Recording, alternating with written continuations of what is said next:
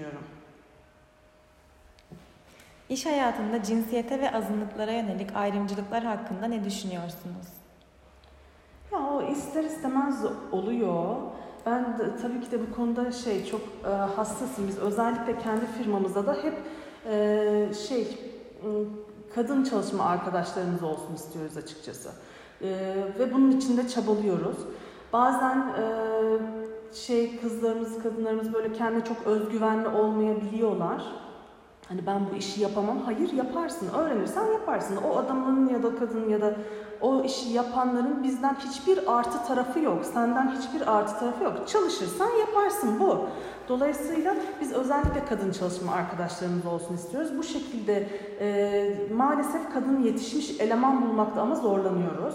Yani yetişmiş kişi yok.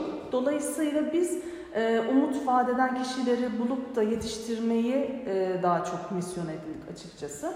Çünkü e, çok değerli kadınlarımız var, çok değerli kız öğrencilerimiz var. Ama maalesef bir şekilde sistem içinde eriyip gidiyorlar. Biz de e, mümkün olduğunca kadınlarımızın güçlü yönlerini ortaya çıkaracak şekilde onları gerekli eğitimleri vererek, gerekli desteği vererek içimize katmaya çalışıyoruz.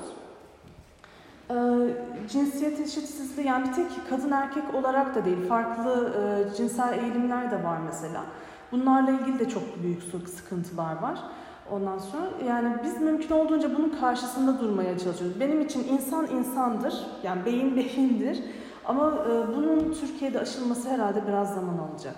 Daha yani yeni yeni üzerine tartışılmaya başladı. Bu bütün cinsiyet eşitsizlikleriyle ilgili projeler 2015 yılından itibaren patlamaya başladı. Yani çoğalmaya başladı. Öncesinde tabii ki vardı. Ama 2015'te artık konuşulur oldu, bir şeyler oturmaya başladı. Ama hala çok büyük sıkıntılarımız var.